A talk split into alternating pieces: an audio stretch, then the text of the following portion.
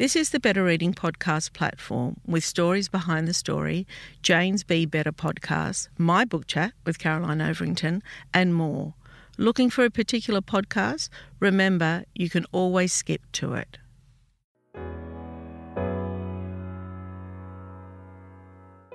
Welcome to our monthly book chat. I'm Cheryl Akle. And I'm Caroline Overington. And I love nothing more than having a chat about books.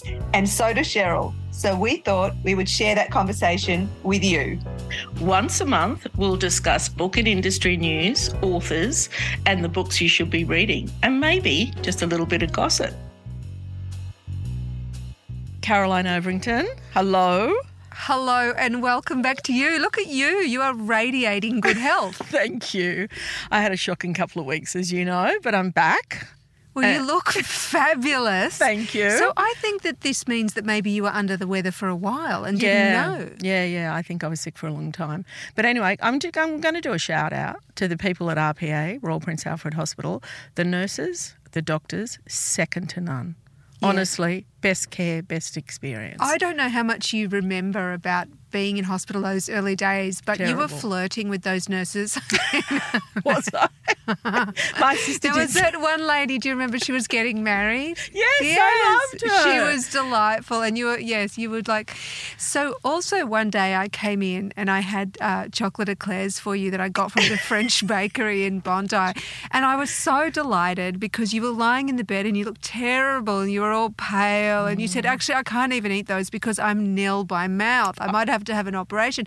And I thought, oh, good, I'm going to get to, to eat the chocolate eclairs. But then, of course, Cheryl, you being you, said, I'll make sure I give them to the nurses. and I did. And, and I, I gave them like, to the oh, nurses. no. Oh, I am telling you, those nurses, truly, they deserve awards, you know, every single day. They were just so fantastic. Um, but anyway, I've lived to tell the tale. Well, right? you look fabulous. Thank your, you. Your skin is glowing. Your yeah. eyes are bright. Your smile is wide. It is. I feel really lucky. I feel that, you know, I dodged a bullet in a way. But anyway, and I'm here talking to you. Fabulous. Book chat. We're back. First day back. First day back. So let's start with the Vogel Awards.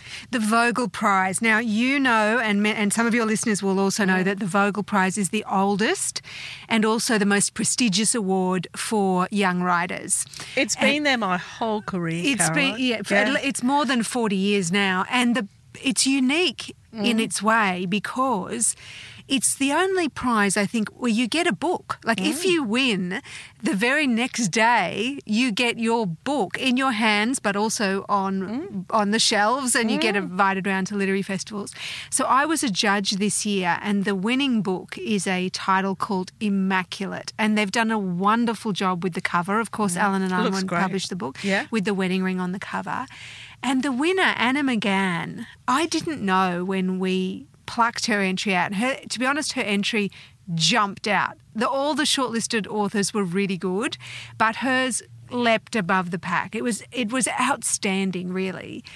And I didn't know when I started reading it until much later, actually, that she is related to Andrew McGahan. And, Praise. Right. Andrew McGahan wrote Praise, which won the Vogel, I think, in 1991. It was also his first book. Oh. And she was, and then it became that uh, movie, which yes. many many people loved. It was grungy. Mm. It was it was that it was it was probably the first example of grunge lit in Do Australia. You know, I remember reading it in manuscript, and I was living in Melbourne at the time, and I was on a tram, and I missed my stop, and it just kept going because I couldn't put it down. But what was so interesting for me at the time is there weren't Australian books that like that. They weren't, and and in his particular family. Yeah. So, Andrew, I think, was one of ten children. Oh wow! And they're they're out of Dalby in Queensland. So a big Catholic family, very conservative. And when he wrote Praise, what was amazing, I think, was the way the community embraced him because I don't know how much your listeners will remember, but he refused to do any press. Mm. He wouldn't do interviews. No. He was very no, ornery. I don't think I ever met him. yeah, yeah, he was very ornery about the whole thing. And I think the family was a, a bit taken aback by the subject matter of the book because it was so grungy and drug use and so on. And yet magnificent. Mm-hmm. And there's a lot of, and when I spoke to Anna, the winner of this year's Vogel Prize, She said she was only seven when Praise came out, Oh, wow. and she wasn't allowed to read it. Like it was Mm. not the kind of book that you could give a seven-year-old. But she was inspired Definitely by not. the no, definitely not. But she was inspired by the idea that you could get away with telling some really hard truths if you if you presented the ideas brilliantly. And she said, really, from that day, I've been conscious of the Vogel, and of course wanting to enter not not thinking of course one day I'm going to win it but wanting to enter it. Mm. And so there's that kind of legacy now between the two of them because of course Andrews died. He was mm. only 52 when he mm. died of pancreatic cancer Um, with the Vogel, now let's say this too, because I remember thinking, oh, that's a nice name for an award, but it is actually the Vogel bread cereal. so when you were little did your mum make you eat that bread with all the funny seeds in it Absolutely, and I loved it. I really, for I, I think I was having Vogel toast for years and years and years. I really liked well, it. Well, the Vogel Bread Company is actually Australian. It doesn't sound Australian, but it is. So what happened was uh, a family came out from Europe and they started this kind of nutritious bread using the recipe of a Dr. Vogel who is based in Europe. But they are Ah. Australians and they have always loved literature. And because they made a huge success of their lives in Australia, they wanted to give back, which is why they started the Vogel Prize because it's a it's a match up of their loves, which is literature and Uh, young success and the Australian community. So they sponsor it with us at the Australian, and Allen and Unwin the publisher. So it's like a three way thing, and they've been doing it now for more than forty years. Yeah. And the family always read the book, and it was so much fun speaking to them because they said, you know. We don't love them all the same amount. So- because as you can imagine, over Yes. 40 years, like Kate Grenville has won the Yes, Vogel. yeah. Tim Winton has won Tom it. Tom Keneally, I think. Oh no, I think it's before him. Oh, I think it's before him. him. But Oh. Mandy Sayer definitely, Gillian Right. Mears Yeah. definitely, and so I guess there's that sense of.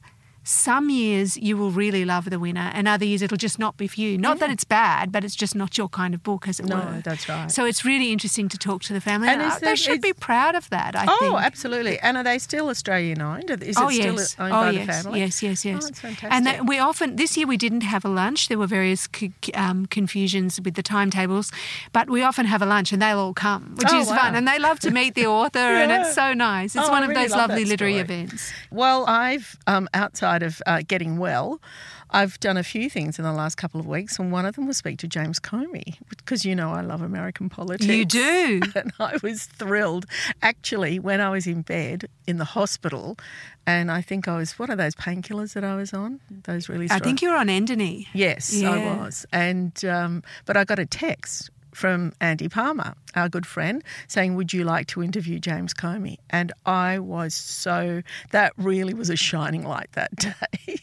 And And because he hasn't written a, about his time uh, working as a prosecutor in the Trump admini- uh, under the Trump administration. It's a novel, isn't It's it? It's a novel. It's a novel. and I read it and I loved it. Actually. And what did he say to you about that? Why did he decide to write a novel and not like a history of his? Because he was involved in some amazing moments. So he has written two non-fiction books about the Hillary incident, and and I think that there is some non-fiction around um, his time with Trump. Uh, people kept saying to me he won't answer the questions because he's one of those people, you know, like trained, politicians are yeah, trained. not to answer But them. that wasn't true. Right. He answered everything, and I had a list of questions for him. But he's written fiction about his time when he was a prosecutor and he was prosecuting the mafia. the mob in New yeah, York. yeah, and that was really interesting. So people this know is a from the thriller. Godfather kind of era, Yeah, yeah. yeah, and this is a thriller about that.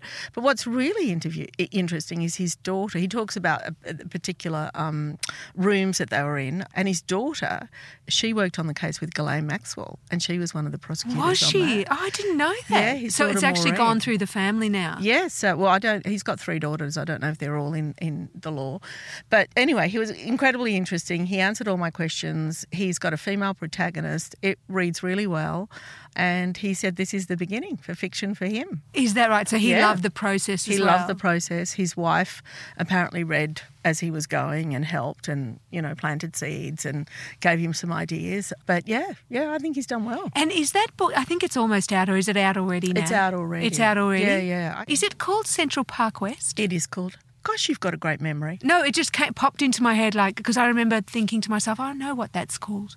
Yeah. Um, so the Miles Franklin's coming up. Now, I've got to be honest, I was distracted, so I'm not across this. Are you? Well, look, I Hopeless thought Kingdom? I thought there wasn't a huge amount on the list this year. I'm impressed with the shortlist because, of course, they're culling as they go. Yeah. Now, Hopeless Kingdom, that is a Sudanese Australian writer. Right. And it's her first book. I think, in fact, there are five first time listings Oh wow, on- fantastic. in the six. And there's also, did you notice, five women? No, I haven't. I, So I haven't. five of the six are women. there's women. Limberlost by Robbie Arnott, who I That's the only man. That's Yeah, the only man. And he's been shortlisted once before, so he's the only person on the list who has been shortlisted before. Okay. Now he's Hold a enough. Tasmanian writer, Robbie. Yes, And that book is. actually won the Age Book of the Year as well. So it's just the last couple of days. I don't know if you know Robbie, but he's he's incredibly cute. He's got this curly, these massive curly dark hair all over his head. He's, just cute. delightful looking looking creature, uh, like a little forest creature out of Tasmania. Mm-hmm. Actually, he's delightful. I remember I met him last year at the Miles Franklin. I think you were there. No, I Did we go to the shortlist together? No, I don't think I We don't think we did. No. Anyway, I think that's where I met him last time. And um, his book, just in the last couple of days, I've noticed gaining some real traction. Like, you Mm. know how sometimes you start seeing people on Instagram saying, Oh my goodness, I just picked up this book. It just seems to be getting a bit of traction. Mm-hmm. I think I've noticed that with him. Yeah, I haven't read it, it's but I been a slow burn, Yes. but it's finally with us. Now, Cold Enough for Snow won a major prize earlier this year. I'm Mm-hmm. going to I'm going to try and remember what it is. Um, Jessica Audner. It's a tiny little book. It's out of Giramondo. And it's about a mum and her da- a mum and a daughter who go back to Japan for a visit, and it's about the sort of tense relationship between them, but also the loving relationship between them. Oh, lovely. It is. I I really liked it, and I know that it was named as one of uh, the New Yorkers, I think, top books of the year, Oh, wow. which is Lovely. astonishing for an Australian book. Chai Time at Cinnamon Gardens. Shankari is a wonderful, wonderful writer. She's out of Canberra. She is of Sri Lankan background, and this is her second novel. And I know that. Uh, the idea of putting Sri Lanka into literature is really important to her because we have a big Sri Lankan community in Australia. We don't Mm, we, we don't do. see enough Yeah. of them, but Yeah. we we definitely do have a very strong one, and they're culturally alive in terms of their food and their dance and other things. But I think in literature, it's good to see you know fantastic. Shankari making some inroads there. The Lovers I have not myself read, but I know people have read it. Have you read it? No, no, I'm, I'm not across any of these at the moment. So again, an Ultimo Press book, and you know, uh, you and I both know that Ultimo Press is a small publisher, Tiny. about twelve or twenty titles a year, not many, just a tiny little handful. So it's great to see them in the list as well. well, they're in there twice. They're in aren't there twice, I Yeah, believe, yeah. yeah. And then you've also got um, Iris, which is the Fiona Kelly McGregor, which I think is set in the 1920s. Is it? I think that's right. Mm. I've seen this on a few lists. In Sydney, big fat book, Yeah. massive big fat book. So, I mean, nobody likes to predict. I mean, I would have thought that Robbie Arnott has a really good shot, and I think that Iris probably has a really good shot too. Then again, it's going to be hard to go past Jessica Au, Cold Enough for Snow, because it's gathering so much attention overseas. So clearly, it has momentum as well. You're not on the judging panel? No, no. Um. I, I, I'm, but I'm interested in an observer in the Miles Franklin because, of course, Stella Miles Franklin, My Brilliant Career, was such an important book Mm. for many of us. And the Stella Prize, also named for Miles Franklin, has come up behind the Miles Franklin and really Yes. knocked it off its pedestal. It, It used to be the only prize you wanted to win. Well, people say, well, the Miles Franklin is still the only prize everyone can enter because the Stella is only open to women. Um, but nonetheless, the Stella has done astonishing work in promoting Australian writers. and in such short time. in yeah. su- it's really it's only ten years old. Amazing. Is that right? Gosh, Mm. I remember when it was launched. Ready to pop the question? The jewelers at BlueNile.com have got sparkle down to a science with beautiful lab grown diamonds worthy of your most brilliant moments. Their lab grown diamonds are independently graded and guaranteed identical to natural diamonds, and they're ready to ship to your door. Go to BlueNile.com and use promo code LISTEN to get $50 off your purchase of $500 or more. That's code LISTEN at BlueNile.com for $50 off. BlueNile.com code LISTEN. Everyone knows therapy is great for solving problems, but getting therapy has its own problems too, like finding the right therapist, fitting into their schedule, and of course, the cost. Well, BetterHelp can solve those problems. It's totally online and built around your schedule. It's surprisingly affordable too.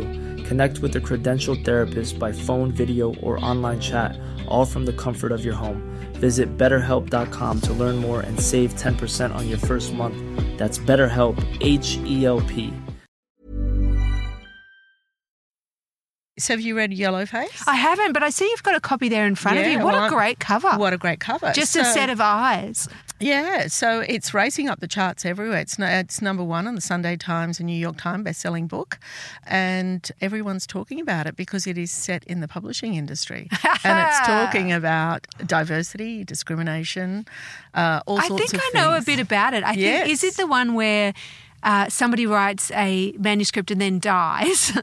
Spoiler alert, very Yeah. early, and then dies, and then so someone else pretends it's her work, but she's not in fact Asian, so she's passing. Is that the idea? Mm. Mm-hmm. I think that's the idea. I Right. think I'm It's a brilliant it. idea. Yeah, I think I'm going to read it tonight. I can't wait.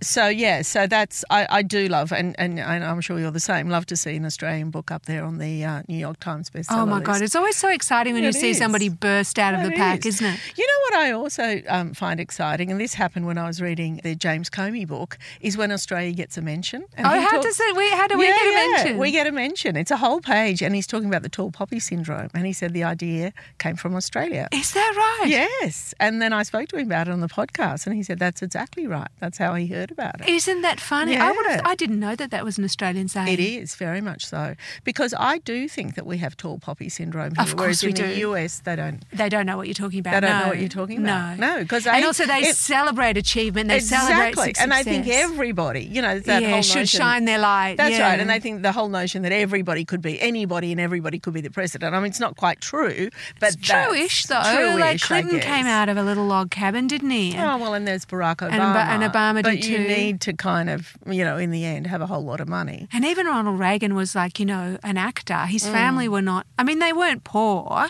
but they weren't. Um, They you know, they weren't the establishment. required. Yeah, that's right. Whereas the Kennedys were, of course, the Camelots. Yes. And then I was watching something the other night. It was a German television series. It was fantastic on Netflix.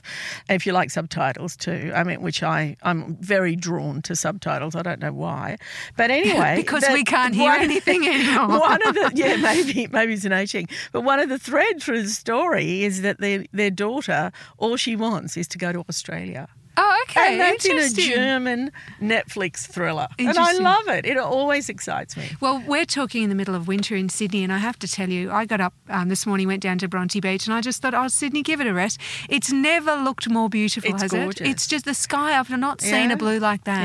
Yeah. Impossible com- to sc- describe the blue. The combination of, you know, sunshine and cold. and it's the crisp, really lovely. The crisp air, and the whales are out on the superhighway. So you're standing out there, and there's just one whale after another lazily Yeah. making its way up to And I just thought, there, you know, like if this was anywhere else, if this was the Amalfi Coast, there would be nine million Mm. people here. But it was just me, an old lady, and a dog. I'm often in the park on my own. It's you know, It is- astonishing. it we are is. so blessed. We, are so because apparently I, I read somewhere uh, something this morning in Italy and Rome. Apparently there's so many people It's in Rome. It's awful. Yeah, you have to. You're kind of shuffling along through the streets of Venice, you know, packed in like sardines, Yeah. and that's not fun, is It's it? It's not fun, no. And when it's hot and awful. Okay, so what have you been reading? You know what's landed on my desk? The new Kate Grenville. Oh, wow, I know lovely. a lot of your listeners love Kate Grenville, We and I love do too. her, yeah. I think it's based on her grandmother. Oh wow! I think it's based on Yeah. a true story. She is going to write a piece. In fact, she's in. The, I think she's just completed writing an essay for us, Oh, wow. which we're going to publish in the review section of the Australian about why she was entranced by this story. It's kind of lived in her family history for a Mm. long time, and why she wanted to flesh it out. So I, Mm. I'm I'm really looking forward to that. And I'm also reading. of course, I am. I'm reading the new. It, how do you say J.M. Curtsey? It's J.M. Coetzee. Curtsia. It's I South think. African, isn't Yes, it? is. Afrikaans. I sat next to him once. It was the Adelaide Writers Festival many, many years ago. And he was right there. And I thought, oh, this is, you know, I mean, so exciting. And we got into some conversation. And he said that the people he loathed the most in life were marketing people. Oh. And at the time, I was the market, head of marketing ah. at Random House. so what did you say? Do I say? I, I, uh, I just press didn't. the buttons in an elevator. That's what I do. That's right. I don't know why I'm sitting next to you. I don't work in marketing at fabulous. all. Fabulous. Yeah, that's what he said. Well, I mean, Uh, his new book is called The Pole, P O L E. Yeah, he lives in Adelaide. He does. He lives in Adelaide, and he's obviously a Nobel Prize winner. So he's the first person to win the Booker Prize twice. Okay. And Peter he- Carey's one twice. He has, and he also um, he also won the Nobel Prize for Literature. Oh wow. So he's he's really um, an astonishing uh, Mm. When I saw the title, The Pole, a P-O-L-E, I thought pole was stripper pole. I don't know. I didn't Yeah. know. But it's actually about a Polish person. So Ah. the idea is it's short stories, but the first one takes up, I reckon, two thirds of the book, and it's called The Pole. And the idea is a woman is working, oh my goodness, in marketing. Oh no, I just realized. Oh my goodness. Anyway, she's in marketing, and a, and a classical pianist is coming to town. It's set in Europe. And she has to, you know how sometimes you have to host the visiting artist? Yes. So she has to take him out for dinner and make sure that he's fine. And does he want to have a drink afterwards? You know, that's her role. So he falls madly, insanely, totally in love with her on site. Oh. And she's married, and the marriage is okay. I mean, it's not brilliant. They're sleeping in separate beds, but she's not looking. She's in her 50s. She's not looking for anyone else. But this sort of aging pianist with this long flowing hair, this long flowing grey hair, falls madly in love with her. It's mesmerizing, Cheryl. It, how interesting that the protagonist is a marketer because now I'm not going to tell you what happens, but that's so interesting. I'm gonna take that home tonight That's so interesting. It's Okay. such a lovely Yeah, book, yeah. but also, I mean, his use of language is just astonishing. We've talked about this before. How you know when you strip away Mm. everything else and all you're left with is looking. It's like looking through a sheet of glass. Mm. You can see him with his leonine hair Mm. playing the piano while she's you know looking at her watch because she really wants to go home, but she has to. Yeah, everything is so beautifully clear. Do you know, I talk about this um, quite a bit on our podcast, but the aging author, you know, like Paul Auster comes to mind, you know, um, New York Stories was the book. And then, you know, years later, I'm seeing him, I think again, it was at the Adelaide Writers Festival, a different time, uh, talking about being a grandfather and writing short stories about that. And it's so interesting, isn't it? And Coetzee would be the same, you know. He'd have to be in his 70s, maybe yeah, even the his 80s. perspective of storytelling changes I mean, from where you sit. you know? That's right. And the last couple of weeks have been difficult because sometimes I think I don't write reviews for The Australian. I wrote obituaries for The Australian Mm. because the truth of it is, as you just said, by the time you get to the point where everybody knows who you are and your work is being lauded around the world and you're a well established, well loved writer, you are in your 80s. Mm. And of course, we lost Cormac McCarthy, which was devastating. He really was the grand old man of American letters. And Martin Amis, who wasn't even old, he was only 73. Yeah, yeah, yeah. No, we're losing quite a few, aren't we? Okay, um, I want to talk about wifedom. Yeah, okay, the Anna Funder. The yeah, all right. Anna Funder. Yeah, yeah, yeah, I love her a lot. Yes, I me do. too. Have you met her? Yeah, I, I, have. so I only met her. Mm. for the first time this year. And I'm one of those people who thought I'd, I was a bit intimidated because she's so, I mean, physically, she's very beautiful. Mm. Gorgeous. And she's had an amazing success in New Yeah. York and London and Sydney. And I thought, I'm going to be a bit intimidated by her. She's the most natural, down to earth, friendly, warm, generous, kind, talented. I, I said to her, Would you like to come out for lunch? And I invited some other literary types that I thought might be interesting to her. You could see how hard I was trying, right? I invited our chief literary critic along and the former literary editor, whatever. I shouldn't have worried. She she can talk to anyone. She's a happy person. She's, She's a a, brilliant writer. an, an, an absolute gem. this Can I tell you, and I was only telling this story earlier today, when COVID hit, I had to start recording podcasts at home on Zoom, and I was hopeless at the technology. Everyone, not just yeah. you. And um, my first person was um, uh, Baird. Uh, what's her Julia name? Baird. Julia Oh, Baird. she's yes. delightful. delightful. But I had a great conversation with her, and I hadn't pressed record Aha.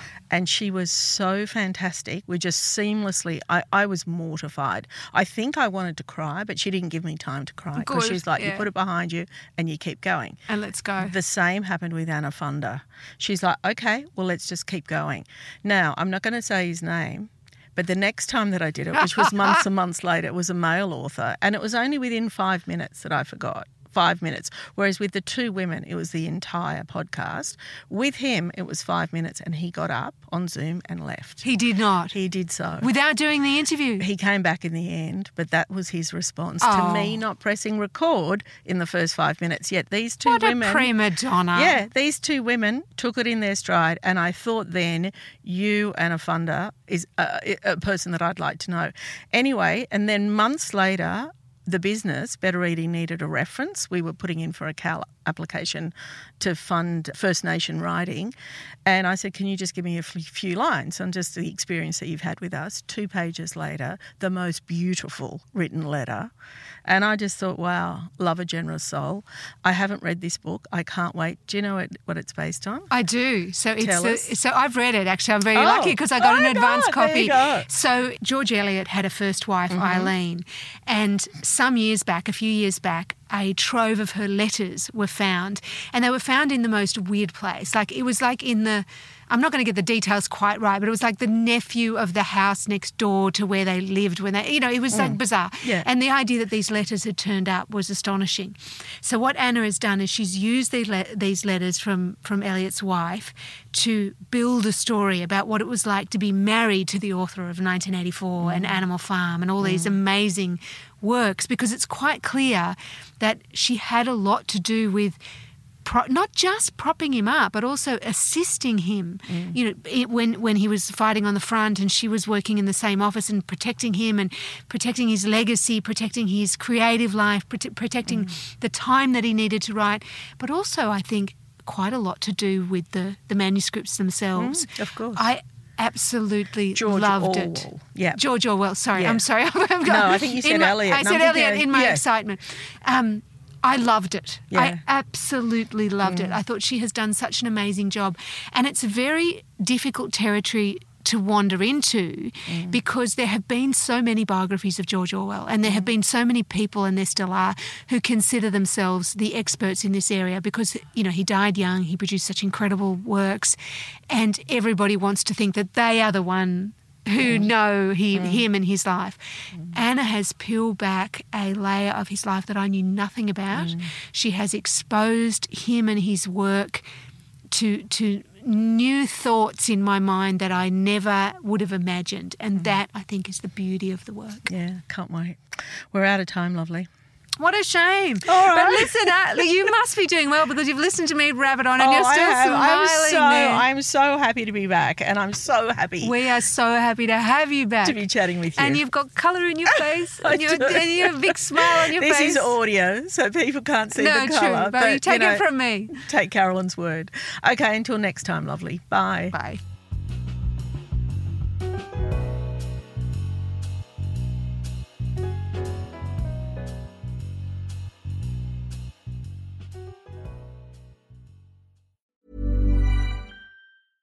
Hey, it's Paige DeSorbo from Giggly Squad. High quality fashion without the price tag. Say hello to Quince.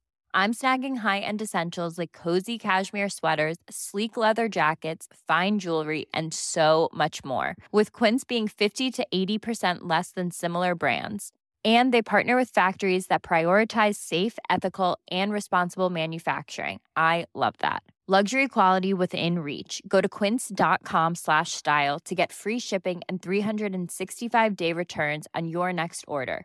Quince.com slash style. If you enjoyed this podcast, leave us a review and check out the other podcasts on the Better Reading Network.